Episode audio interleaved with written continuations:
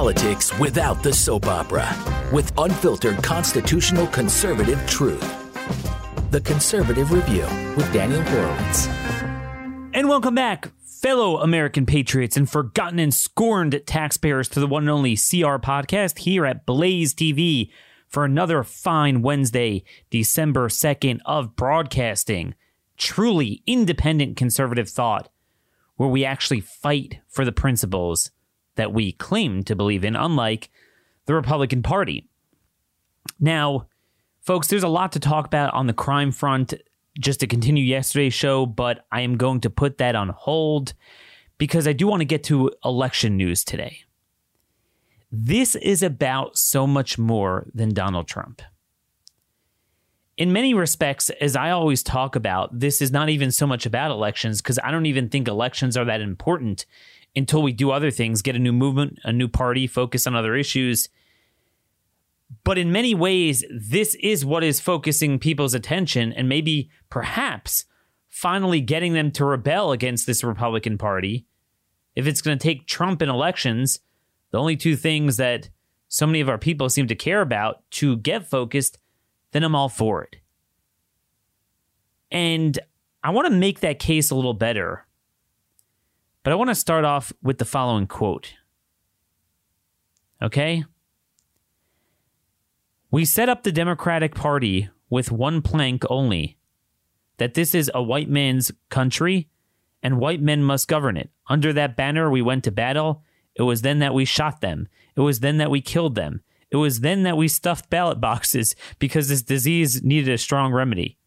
I do not ask anybody to apologize for it. I'm only explaining why we did it.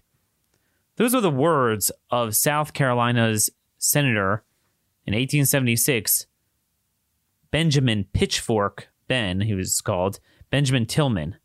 He was a leader of the red shirts that kind of went after African Americans in the South.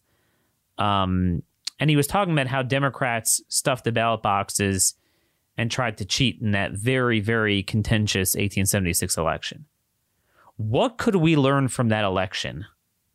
How does that apply nowadays? And why is it so important to fight on? And why this is about so much more than Trump?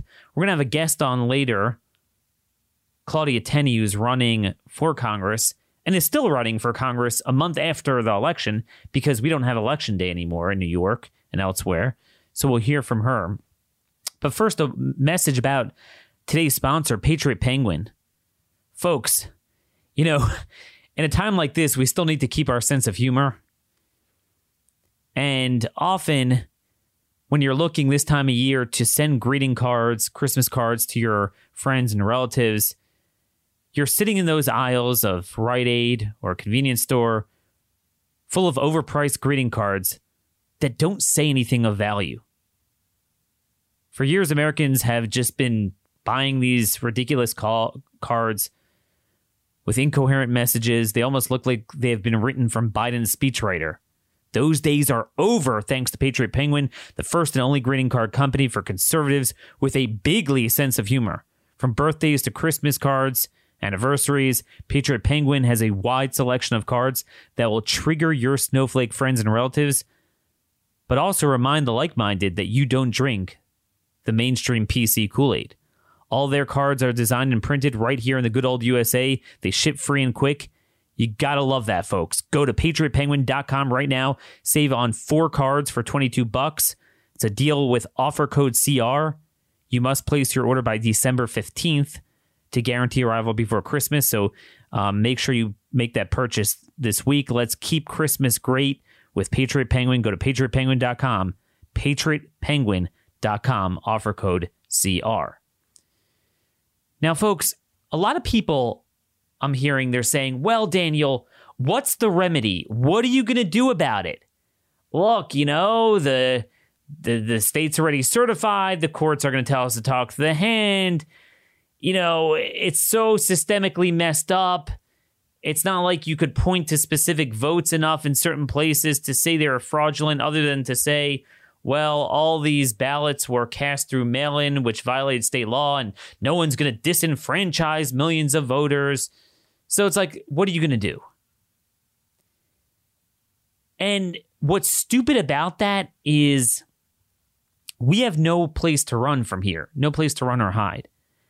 I want to remind you of something that Professor Derek Muller said on this show just days before the election that I didn't think much of at the time, but I think it was really prophetic. I asked him the following question. So he's an election law specialist. He, he teaches election law in, in law school, Pepperdine University, several other places. And I said to him, why is it that we have so many bad lower court and state court decisions governing election law, upending our election system, you know, gutting all the verification processes, uh, green lighting or sometimes mandating extra voting anomalies and ballot harvesting. If the Supreme Court has been pretty clear on this issue, and I haven't seen a bad Supreme Court ruling on election law in many, many years. In fact, even Anthony Kennedy was pretty decent on election law. How is it that we have elections that are being decided and have been for quite a while already erroneously because of certain measures that were put in place against law and against Supreme Court precedent? We're all told the Supreme Court is God.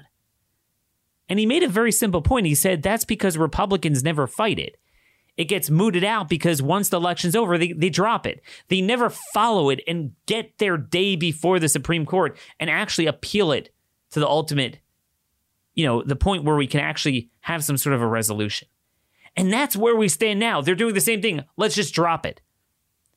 You got to be stupid to do that. This is not about getting Trump into the White House.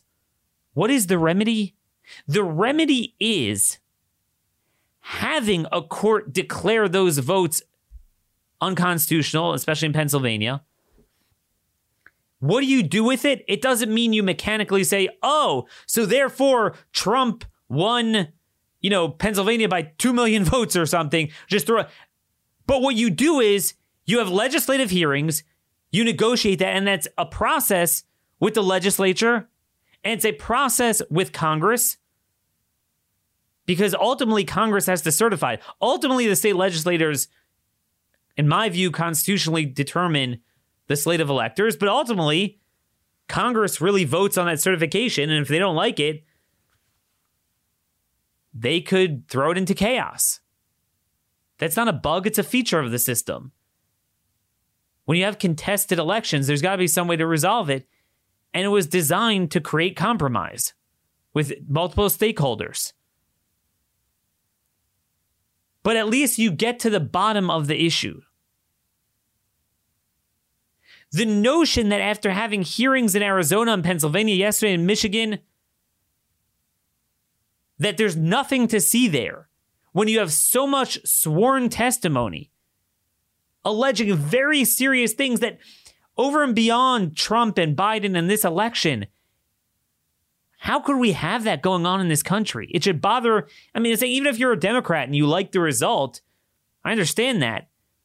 But I'm saying if the shoe were on the other foot, I'd be like, man, I'm, well, I mean, I guess I'm glad that he's going to be president rather than the other guy. But like, we can't have that going on in the country. I mean, at least for the future, you want that resolved, but you're only going to resolve that for the future if you get to the bottom of it now. And that's where I want to bring in the 1876 election.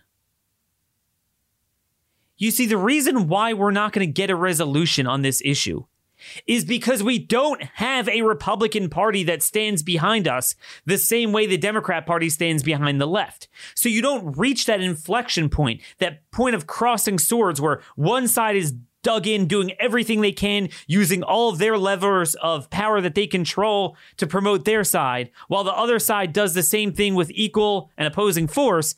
And then you reach a point where that sounds really bad and acrimonious, but actually, that's the way things are resolved. Then you reach a compromise. And sometimes the compromise might be a national divorce, maybe. I don't know. Or other arrangements, and we could talk about what that would look like but you have to get to the bottom of it and be able to make the case to get to that. But we can't make the case if 90% of the Republican Party is not on board. And that's where we see the contrast to 1876. Now, now I want to say right off the bat, I'm not endorsing things that went on then and saying certain outcomes were good. What I'm just saying is, from a purely political perspective, the system actually worked because both sides had representation that fully represented their views. This is what's unique about the time we live in. Back then, the country was very divided like it is today. In fact, a lot of people have said this is very similar to, you know, the 1800s when both pre Civil War, but even for a period of time post Civil War, when it was very polarized pretty much between the North and the South. And all the party was in one way, the other party was in another way. States were all lopsided in one direction. Now, the difference is now rather than state versus state, it's more mixed in city versus rural in all 50 states. But that polarization is, is very evident.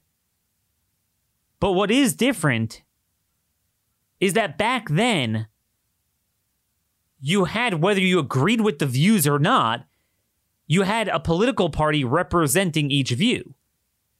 In fact, that's why Abraham Lincoln created the Republican Party, because initially you didn't have a party opposing the Democrats on slavery with as much uh, force as they were pushing it. The Whig Party was useless, and he recognized that. And after just about, you know, less than 30 years, the party was defunct. In other words, we have been going on since Reagan with a Republican Party that has been ineffective for longer than the entire shelf life of the Whig Party, which was the impetus in creating the Republican Party. So he created the party and they pushed back against slavery. And each one fought for their, their cause, and that's why the elections were very contested. Which brings us to the 1876 election.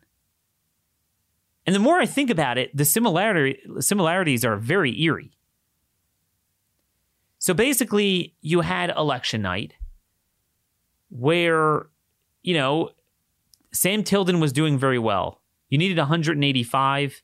That was the magic number back then. The 530, uh, I'm sorry, the 270 of today was 185 then. Tilden had 184 lock, stock, and barrel. Okay, at 184, he won the popular vote very clearly. And then it looked like, you know, along with the other southern states, Florida and Louisiana would follow in terms of going solidly for Tilden, the Democrat, and not Hayes, the Republican. Okay? So Later on, Oregon got thrown in because of a technicality with the one of the electors was disqualified by the governor. That's a long story, but let's just focus on the southern states. So basically, those states were there were a lot of uh, irregularities. There really were was a lot of fraud in other states as well. But um, basically, I'm sorry, I forgot to mention I had the three states: Florida, Louisiana, and South Carolina those three states were in dispute. And basically, it looked like Tilden was winning them. So it's like, well, he already had 184, and then um, Hayes would have had to win all the other three, but it looked like, you know, they would obviously follow the way the other southern states were. And Hayes went to sleep with a bottle of whiskey thinking he lost. But then what happened was back then, you actually had Republicans you had political parties that represented their constituencies. And they're like, wait a minute. Kind of like today, you had insane voter turnout. To this day, that was the highest voter turnout election, which it looks like we're going to come close to this time. Same type of deal. Some of those southern states, it was like 100% turnout to eligible voters type of deal. We don't have that statewide in any place, but in some localities, we, we, we're coming close to that in these metro areas in those four states. Very similar dynamic. And they were like, wait a minute.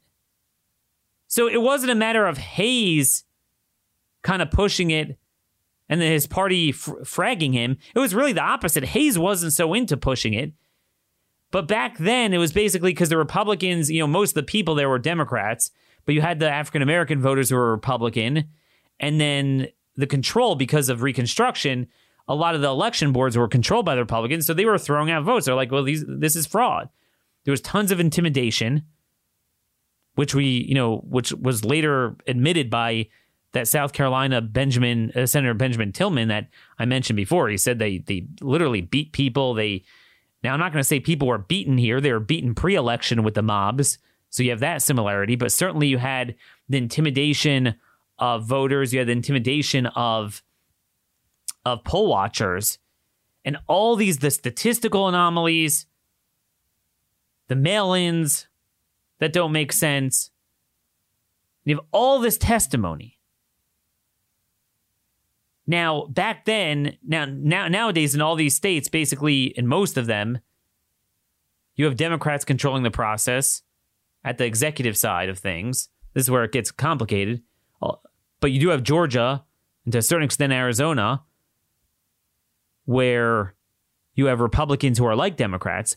But back then, the Republicans sided with Republican voters. And they were like, we don't like what we're seeing here and we're throwing them out. And they basically said, no, Hayes won. These votes are, are not valid. I'm sorry. But then that led to a whole dispute because who ultimately decides which electors? If you have different parties sending different electors, it's really Congress at the end of the day. And just like today,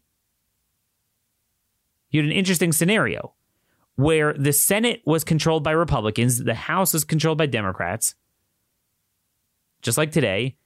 And the president of the Senate, who is the current vice president, who would kind of oversee the certification process when they meet that first week in January, was also a Republican, just like today. So Democrats were like, Democrats in the House said, we are not certifying that. We're not certifying that Hayes won that. We won it. And they had to, and they forced a compromise. And there were two layers of compromise. The initial, now, then they had more time to work with. So we never reached a scenario. What happens when you have a disputed election after the deadline of the inauguration? Because it was March, what, March 5th back then, March 4th or 5th. And they created a commission now, the problem was the commission originally was supposed to be seven Republicans, seven Democrats, and independent. But then that independent got swapped out for a Republican, so it was eight to seven. And not surprisingly, the vote was eight to seven to certify Hayes won those contested states, which included Oregon as well. There are four of them. And, and again, it's funny. I mean, each side fully stood for their side. And that's what you had there. It was known. Like, I mean, the Senate Republicans wouldn't sign off on Tilden, and the House Democrats wouldn't sign off on Hayes. But nonetheless, because it's funny the way the commission wound up being eight to seven, it had Hayes. So the Democrats agreed to accept the commission. But they made it very clear that the election was a fraud. And they extracted concessions very big concessions that were likely bigger than even the election, which I, as I note a lot, a lot of times the issues are bigger than the election itself. For one, and I'm not sure how much of this was informal, formal part of the agreement, or just kind of naturally happened. Hayes pledged to only serve one term and he'd be gone, which he kept. He said he'd have a Democrat in his cabinet. But most importantly, they ended Reconstruction and took out all the federal troops. Now, again, I'm not saying that in itself was a good thing and it led to Jim Crow and everything, but I'm saying from a political perspective, it worked out because both parties stood their ground and ultimately they had a compromise that was very substantial. That is ultimately what needs to happen. The, the problem is we can't even get a full airing out of the fraud. But just based on what we already see. Now, look, just because someone swears, people swear falsely, but there's a heck of a lot of them. A lot of them seem very credible. Some of them are Republican officials, poll watchers, but some of them are, you know, lifelong election officials or long career election officials, some are postal workers. I mean, just claiming that just stealing ballots. I mean, this is really bad. So I'm all for Democrats cross examining them and having a commission, but they don't want to do that. Because why should the Democrats do it if 90% of the Republicans agree with them? So, of course, they, I mean, at the end of the day, you say Republicans control the Senate, but they don't. How many Republicans would fight this? Less than 10.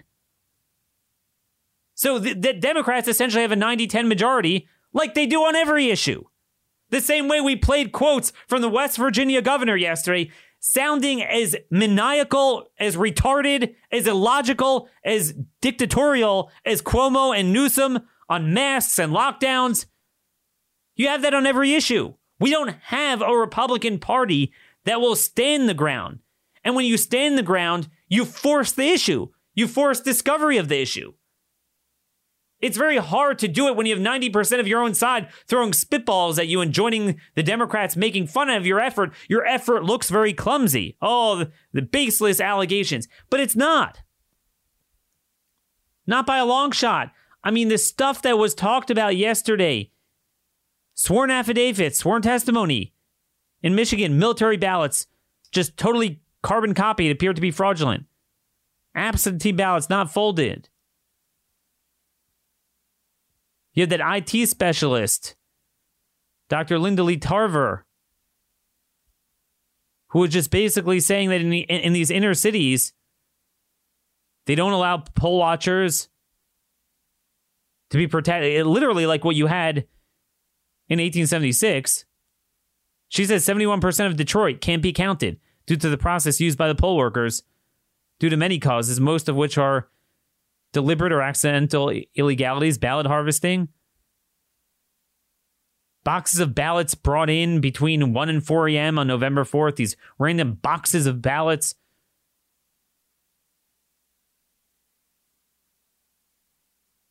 And um, unlisted voters, voters with birthdays that are 120 years old, Dupl- duplicate ballots being put through the scanner multiple times, counted multiple times. That's literally one of the accusations Republicans made of Democrats in those states in 1876. Machines hooked up to the internet. This woman was a contractor hired to help Dominion tabulators gave a lot of examples of, of, of fraud she saw. Daniel, what are you going to do about it? What are you going to do about it? That's not our problem. If you actually had a united Republican Party from M- McConnell to everyone in Congress and Senate and the state legislators and the governors, could you imagine how different this country would look? Our efforts, everyone's always like, well, Daniel, I'm all for what you want to do, but you guys got to get a better staff. And believe me, I'm not a fan of Giuliani. Believe me, I'm not. But no matter what we would do, you look clumsy. When you have the entire establishment against you and you get no help from anyone investigating this, and you don't want to make mistakes, but on the other hand, you want to be very quick because you have a very short um, window to deal with what, what is could be year a years long criminal investigation that is so systemic and widespread. It's not an excuse for not doing it. And that's why, at least when you start with the low hanging fruit in Pennsylvania, where you know, forgetting about fraud, just election law, they just overrode election law there, that needs an injunction. You can't certify it because those mail ins are all fraud. Well, Daniel, you're going to disenfranchise me? Well, you already disenfranchise people. What you do with that is going to have to be worked out. But that's not an excuse for greenlighting illegal ballots. That's the simple reality here. We don't have a party that will stand the ground. All of our issues look weaker because we're like fighting uphill. When Democrats and the media could showcase 90% of Republicans trashing us every second, then yeah, you look kind of stupid. Imagine if we had every Republican promulgating policies and disseminating information in concert with what we put out here on the show on the virus and on crime every day. People in the country know that there's always two sides to a story. And they'd be open to hearing another side. But when both sides are the same and it's just kind of a fringe yelling from the back, please, please listen to us, it's very easy to be marginalized. This is exactly like the 1876 election. And it needs to get a similar result in the respect of we're not talking about segregation and, and Reconstruction, but what we are talking about is, you know, maybe you'd say, look, fine, Biden could be president, but there's going to be certain agreements here. There are certain things that are off limits. Certain things are off limits. Certain things you can't do. Or maybe you kind of start this two state solution where, look, you know, you could be president, you could run foreign affairs, but at domestic policy level, basically our states could do what we want on domestic policy, and we're not going to listen to what you have to say. But again, Republicans agree with Biden on most issues, the elected Republicans at least. Just the opposite. Democrats love power. We love liberty. I don't care so much about power. It's it's it's a means, not an ends to us. So I'm fine with some sort of negotiation saying, look, this was fraudulent. You didn't win the election. Kind of like Tilden said. But whether he's, he was right or wrong, but that's what he felt. So, so you could have the presidency. And the Senate will vote to sign off on that. But we're going to get extractions. The reconstruction, the occupation, the tyranny ends. And in this case, it's corona fascism. And you won't have a mask mandate. Or if you want to, we're not going to abide by it. But I'm just saying that actually is how you come to peace more. There is no constitutional blueprint for working out every last scenario. There can't, there can't be. Everyone wants like a clean process. What do you do if genuinely one both sides think they won? And I think there was a lot of wisdom in the founders having Congress ultimately sign off on it. Because I think they felt that, look, if it's of the same party as the presumptive winner, so then that would mean that broadly, you see the public did probably vote for that side. But if it's divided government, and they felt the country kind of is divided. So, you know, if one side controls the Senate, then it's a stalemate and they're going to have to work it out. You know, what do you do if the House signs off but the Senate doesn't? There is no answer to that. And it's not a flaw. Sometimes there just can't be an answer to everything. But we never get these resolutions because we won't even do the judicial supremacy part of it that everyone always loves going to the courts. Very few, Ted Cruz, Josh Hawley, put out statements pushing for support of Kelly and Parnell's uh, cert uh, request at the Supreme Court. But that's what's so important. You don't just say, well, what are you going to do? Throw out all those ballots? Well, I mean, you're at least going to declare them unconstitutional politically and practically, what do you want to do with that? That's going to have to be a compromise. It's not that hard to understand. Which, anyway, is really what this country needs more. Because remember, again, back then, slavery and then, you know, black rights and segregation was pretty much the only issue. It was a massive issue, but it was the only issue that divided them. And they kind of worked that out. And, you know, for better for worse, they worked that out with that election. We disagree on everything. You know, one side believes not covering your face is a crime, but murder is not a problem. You, you, you can't, you know, a man's a woman. You, you, you can't live in harmony with, with that. You can't have a republic with that. You have to have some sort of agreement. Except one side wants to dominate, win all. We're not looking for winner take all. You want to have half the states and the national government? I could even accept that. But we're going to have certain concessions based on that. So we could all live freely the way we want. Some people would have to have to move and self-sort, but that's fine. But you're not going to get to this point if you don't push that inflection point and reach that point of resolution. Now, I want to get to our guest here. So, as part of introducing our next guest, I just want to preface by saying what I'm seeing from a lot of Republicans, some conservative commentators, even legal eagles that I respect, they're saying, look, this is about Trump. It's Pennsylvania. It's some of these states that were heartbreakingly close. You don't like the results. And come on, just give it up, fight next time. The problem is, people are missing the point of how systemic this is. And it's not just about Trump. You look at New York State, certainly not a competitive state in terms of statewide elections, in terms of the presidential election. But this is December 2nd. We're a month after the election, and we still don't know the winners. Some of them were certified yesterday, the day before.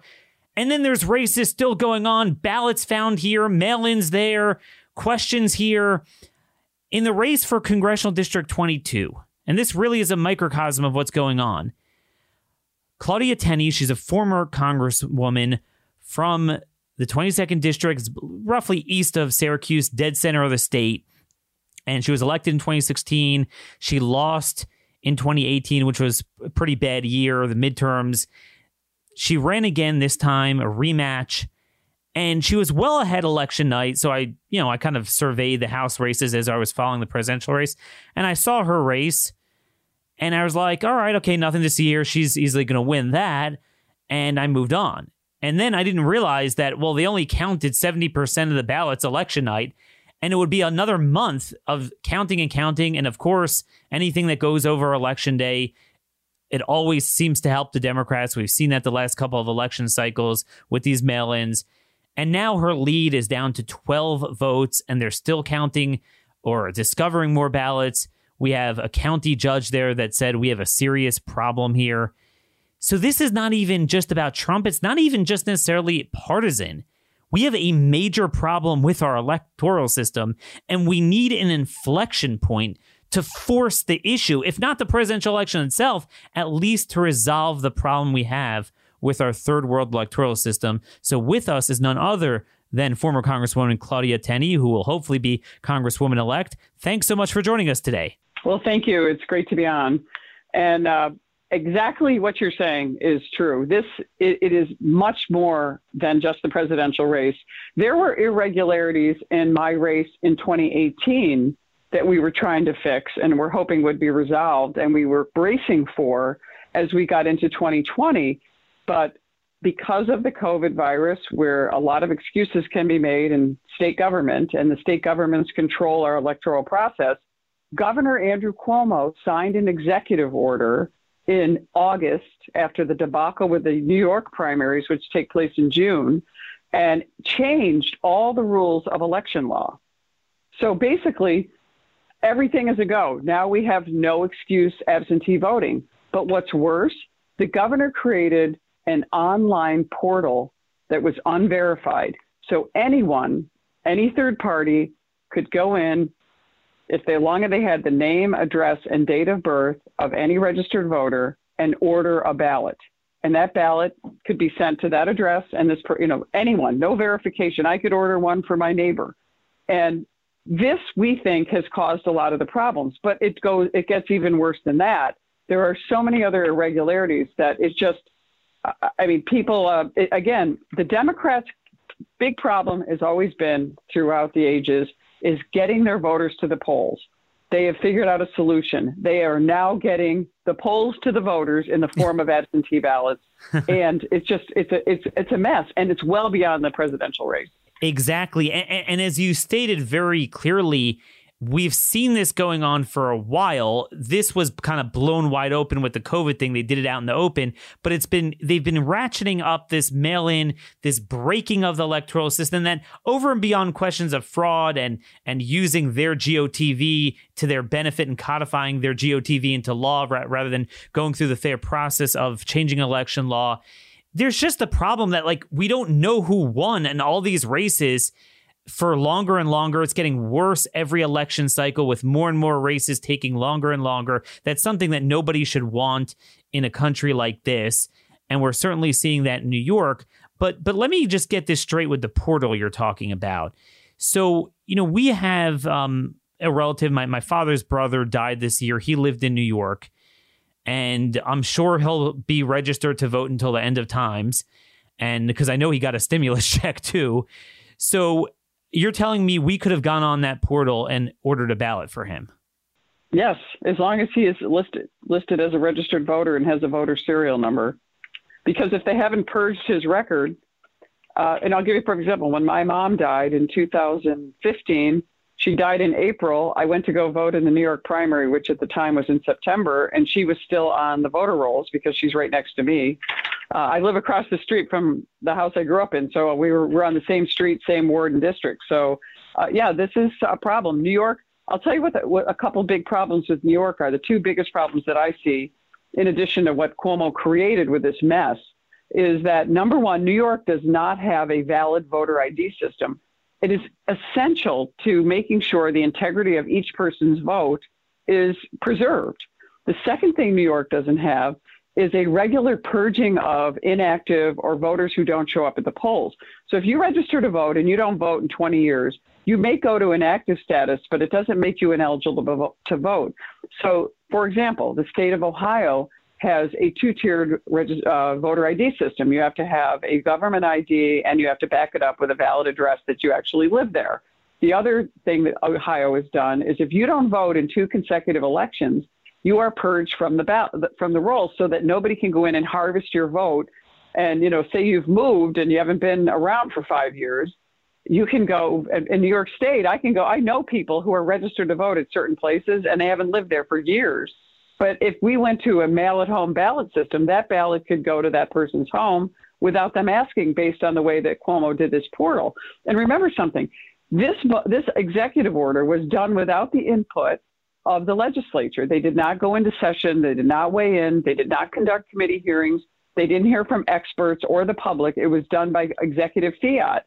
And so in promising to put this out because of the virus, the governor also said he would give resources to these boards of elections to handle this onslaught of, of, of ballots coming in. And just to give your listeners an example, so on a typical congressional race in my district, there's seven or 8,000 absentee ballots.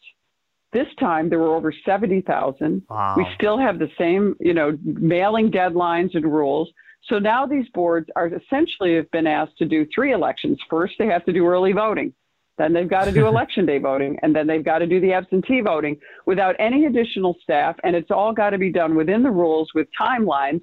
So I say before people start blaming the boards of elections and actually screaming fraud, the Democrats have created calculated chaos where these boards are just so overwhelmed, the system is overstressed. Yes and it leaves great room for error and also for parties who are less than uh, sincere to take advantage of this chaos. And that's what a lot of people have done.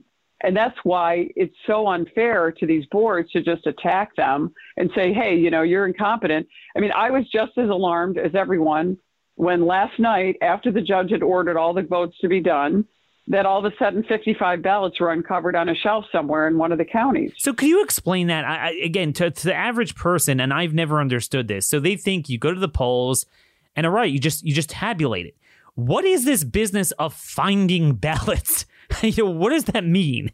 Well, so one of the ways that you know we try to make sure every vote gets counted. You know, you hear every legal vote. You hear the Democrats talking about how they have voter suppression if you have voter ID, which is nonsense. You know, no voter ID allows people to come in and vote for you. And what is more sacred as an American citizen than having the right to vote privately and making sure your vote actually counts? And nothing highlights how important it is than when you get into a close race like mine, where you actually unwittingly we've uncovered all the flaws and problems with the system that you wouldn't see in a race that wasn't so close. So that's a really good point. A voter, yeah, a voter can walk in and, and go to vote, and the, and the Board of Elections will say, oh, here you are, you're not in our book of registered voters for some reason. Now, there's another inherent flaw in the system that occurs all the time. So, in order to fix that, what the board has done and what the case law says, you can fill out a ballot and sign an affidavit on the front stating your name, your address, and if you've changed addresses or for what reason you might not be included on the voter rolls. They take that ballot, they seal the envelope, they put the affidavit on the front, and they set it aside to be considered after election day. They'll go through and run through, uh, maybe uh, match that voter serial number that they'll have or the date of birth and everything, and they'll match it with the state voter rolls to make sure that person is a registered voter. If they are, the bipartisan uh, election commissioners, there's a Republican and Democrat that are appointed, they will go through and determine, yes, this looks valid, we'll put it in the flow. But there are a lot of mistakes. For example, a really good example for our case is a longtime friend of mine who votes all the time. Uh, he went to vote and uh, he's a cardiologist and he went to vote and guess what? They didn't have him registered. He filled out an affidavit ballot. When I received the rejected ballots by the board, the bipartisan board rejected the ballots, he was among them. There was a mistake. They put his date of birth in wrong.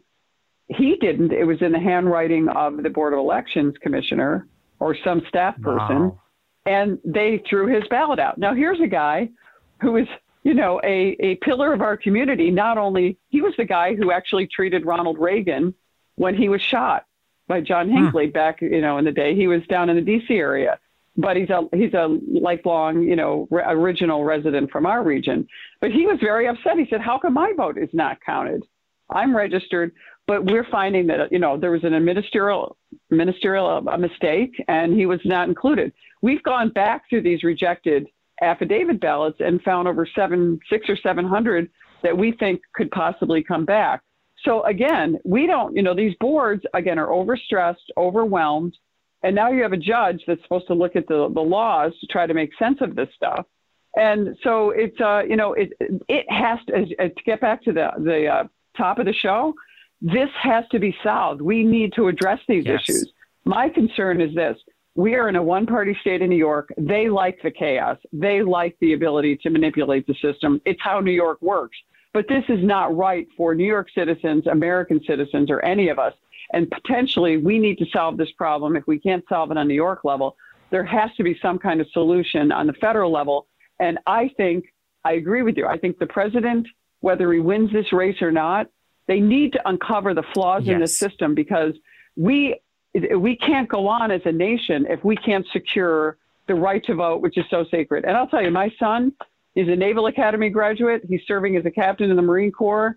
And the people before him, people who have served this country uh, for decades, lost their lives, limb, others.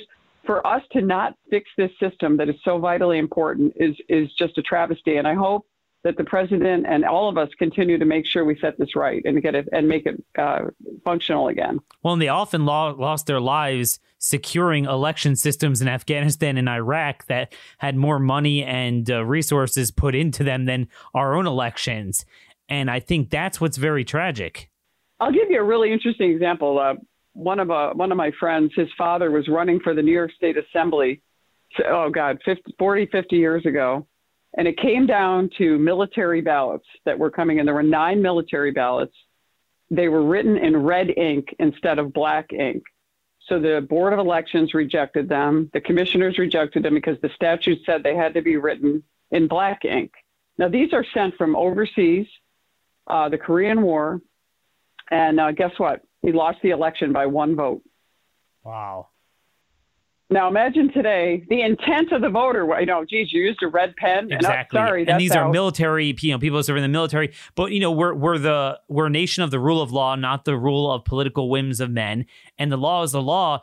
And but you know, and, and that's how we used to treat it to that extent. But what we're talking about is just open ended mail ins where we have no paper trail. The the seals are already broken. We have we don't do signature matching on a lot of them. We have very dirty rolls. It's systemically this way, even even without major new fraud, just from what we know already happens, plus this year's anomaly of putting a massive proportion of the electorate on mail-ins, which I mean, the Carter Baker Commission talked about them being the most uh, uh, riddled with with fraud. We've had that as, since the 1864 election with McClellan with military mail-ins. Um, it's obvious, and and this is what shocks me. You made a good point. I feel about the close races. This really happens a lot of places, but where you see it are the close races, and a lot of people are like, "Well, we'll win bigger next time." The problem is, you know, there's a lot of states that nobody's going to win. Wisconsin's always very close. Pennsylvania is going to always be close for the foreseeable future. Then you have congressional seats, which could be in all 50 states, like New York, where the state isn't close. But I mean, look, yeah, you, Claudia, you know this. The House is going to be won by about, you know, five or so seats for a Democrat majority. And you look back at the last few elections of Democrats winning. I, I could count the the House seats based on voting procedures and anomalies with ballot harvesting that is not pursuant to state law, Republicans would absolutely, in my view, have some degree of a majority in the House right now if we counted pursuant to law. For how long are we going to let this slide? Exactly. And I a couple real important points on this. So you're seeing today there were some uh, whistleblowers who came out and said there were ballots delivered uh, allegedly, or there were ballots delivered from New York City to Pennsylvania.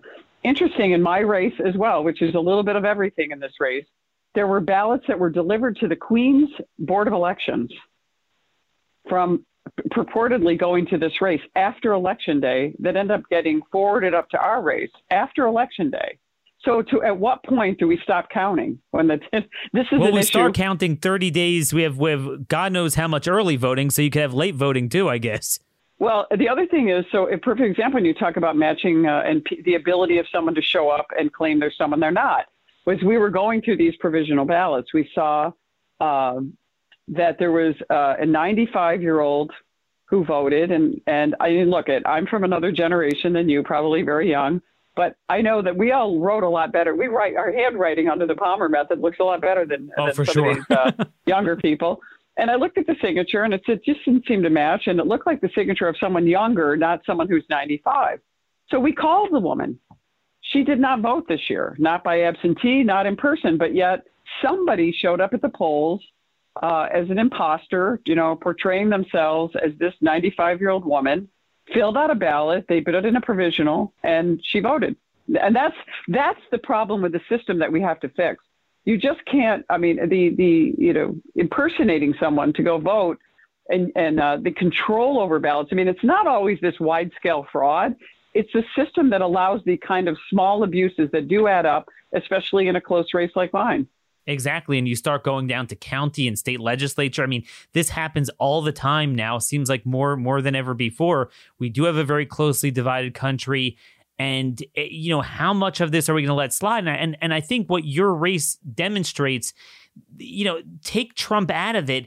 This uh, many of us have been watching this the last couple of cycles in congressional elections and this year was was only worse because of the systemic mail-ins. But I think the issue is systemic that we have smoke and we have fire when it comes to very specific allegations of just very insidious fraud there's smoke, and we have to investigate that. There are allegations, and they need to be cross examined.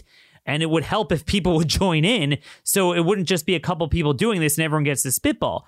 But I think what you're bringing to the table here is that there's fire systemically. There's specific smoke, but the fire that we know is they have systemically broken election day. They have systemically created endless weeks of early voting, late voting, putting elections on mail ins, um, the ballot harvesting, blocking any and every effort to clean voter rolls off season or to have any degree of voter verification. I mean, it's funny you talked about the Ohio thing. That's a classic example of why we need to see it to the end. Ohio finally fought to the bitter end. They lost. They lost for years. It took years to get that implemented. Finally, the Supreme Court sided with them, but too often Republicans drop it. I know North Carolina got crushed um, right today, Roy Cooper, the Democrat, is the governor because of a margin of ballot harvesting that, pursuant to North Carolina law, is not to be accepted. The Fourth Circuit screwed them over, and the Supreme Court absolutely would not side with them. We're confident about that. Hopefully, this year we'll get a ruling on that. But you know, you got you got to push it. You, you can't just drop it and then start anew every election, only to be victimized by the same thing. Any closing thoughts before you go on? Yeah, I really appreciate you giving us a chance to kind of explain exactly what's going on. And one of the things that I think really, uh, especially a lot of people feel very discouraged. They say, well, you know, I'm not going to vote again. But that's exactly the wrong thing. We need to fight this, and we need to say, whether you're a Republican or Democrat, you need to we need to fight this and make sure we get it right because this could happen in a primary in New York City where it's two Democrats or or uh, you know it, it could be between parties. We just the integrity of what we need to do has to be done. I just want people to be uh, inspired and, uh, and and fight the fight. Our our patriots uh, that started this country were fighters. They made sure that we uh, have the laws that we have in place. It's not perfect, but we can fix it, and we must pursue this and get it fixed so that elections in the future, as you say, while the cases are ripe, elections in the future uh, will be will feel confident in them. I mean, what the polling is showing that what 75% of Americans don't think that the elections are fair. Uh, that's not the kind of system we uh, sh- should be celebrating in this country. We need to make it right so people feel confident that their vote is counted and it matters. Exactly. And I think the other point that, that you mentioned that's really important to highlight is it's not just systemic election fraud, but what I call systemic governing fraud, which is which was done out in broad daylight. No one had had a problem with this, and and Justice Alito warned about this in his speech at the Federalist Society a couple weeks ago. Where we just have the, the year of the executive. I mean, 2020 is the year of governors and mayors and county officials just say, hey, buddy, here's what we're doing. And, you know, they did it, they did this with, um, they said, because there's a virus, therefore you don't have constitutional rights. Therefore, I'm a dictator. There's no legislature. We don't work out timelines and conditions and protect constitutional rights. Um, I'm holding a press conference at 8 p.m. tonight, and here's what you could do. You can't go to school. You can't have a business. You can't breathe. You can't do this. Well, it's not a big stretch, and it wasn't a stretch for them to say, look, the same virus is an emergency for us to also upend our electoral system. And the broader question is, where do we go with executive power with this? I mean, the executive power issue is a very important point. Um, you know, it's funny. You go back to the Articles of Confederation; it was flawed because we had one branch of government, but it was a legislature. We never had a point where we just had an executive. And I, I think, look, look, Claudia, I look forward to working with you. You know, as a congresswoman, hopefully this will pull through and kind of taking that to the next level beyond the elections. But other issues as well that we need to work out that frankly as you well know the republican party has been pretty weak in enforcing uh, a resolution um, certainly with the virus and many other issues that are going on. Thank you so much. I really appreciate it. I'd love to work with you. And uh, definitely, this is uh, great. I'd love to hear Alito's speech if I can find it somewhere. Uh, it's not just the year of the executive. Uh, it's been the year, year after year of executive rule and uh, it, and really, uh, I think it's time now for us to roll that back. And uh, I, I, think it's great that Justice Alito. I remember attending a Federalist Society event in uh, 2012, where the late Justice Scalia spoke about the problem with the executive branch and the problem with the bureaucracy and and uh, too much power. And uh, it's interesting. Here we are today, where these people are actually not just talking about it, but they're really seizing this power to a level that we've never seen. Exactly. And and again, there's election fraud, there's governing fraud. It's all systemic. There's questions of allegations, but there's what we see openly, what has been done for years and was blown wide open this year. Your race is certainly a scary potential casualty of this. Hopefully it will work out. Keep us updated in the future and good luck. Great. Thanks so much. I appreciate it. Take care. And there you have it, folks. That was Claudia Tenney running, still running a month later in New York's 22nd district, and we'll see what happens. But again, this gets back to the point I mentioned at the beginning. The equivalent in my mind, I mean, I, I know I'm focused on the corona fascism, but at least specifically as it relates to the electoral dispute, the equivalent of the 1876 bargain that would take place here is to say, look, you know, Republicans are like, look, you had a good run. Trump overperformed. Republicans did very well down ballot. This is great. Well, we have a great starting off point for next time. We'll fight next time. There won't be a next time. The way to make a next time is by, you know, it would be a pretty good deal to say, look, okay, Biden's president, but here's the deal. We're going to have election reform, and it's going to be a couple things. Mail ins are done. We're not doing mail ins anymore. We're limiting early voting. We're having mandatory cleaning of rolls, things like that. Very reasonable. It's not even a matter of getting something ideological on COVID fascism, on issues like like it was back then with with Reconstruction, but just on the electoral process, just making it fair, and then we could actually fight it out. But therein lies the problem. Democrats are never going to agree to that because they don't have to agree to that because they get the election for free because Republicans aren't going to contest it. We'll only have at most 10 votes in the Senate to do that. And that's the problem with issue after issue after issue of how the left gets away with one perfidy, one betrayal, and violation of law of the Constitution after another. They build on their previous one as the new baseline, only, only to be used as a leverage point, the launching point for the next insidious usurpation, one after another, because they're never confronted. This is what is so important. This is what is at, at stake much more than Trump himself. Send me your comments, questions, concerns to dhorowitz at blazemedia.com. Follow me at RM Conservative on Twitter, at DEH0414 on Parler, and of course, our Facebook page before they take it down, Minutemen Speakeasy.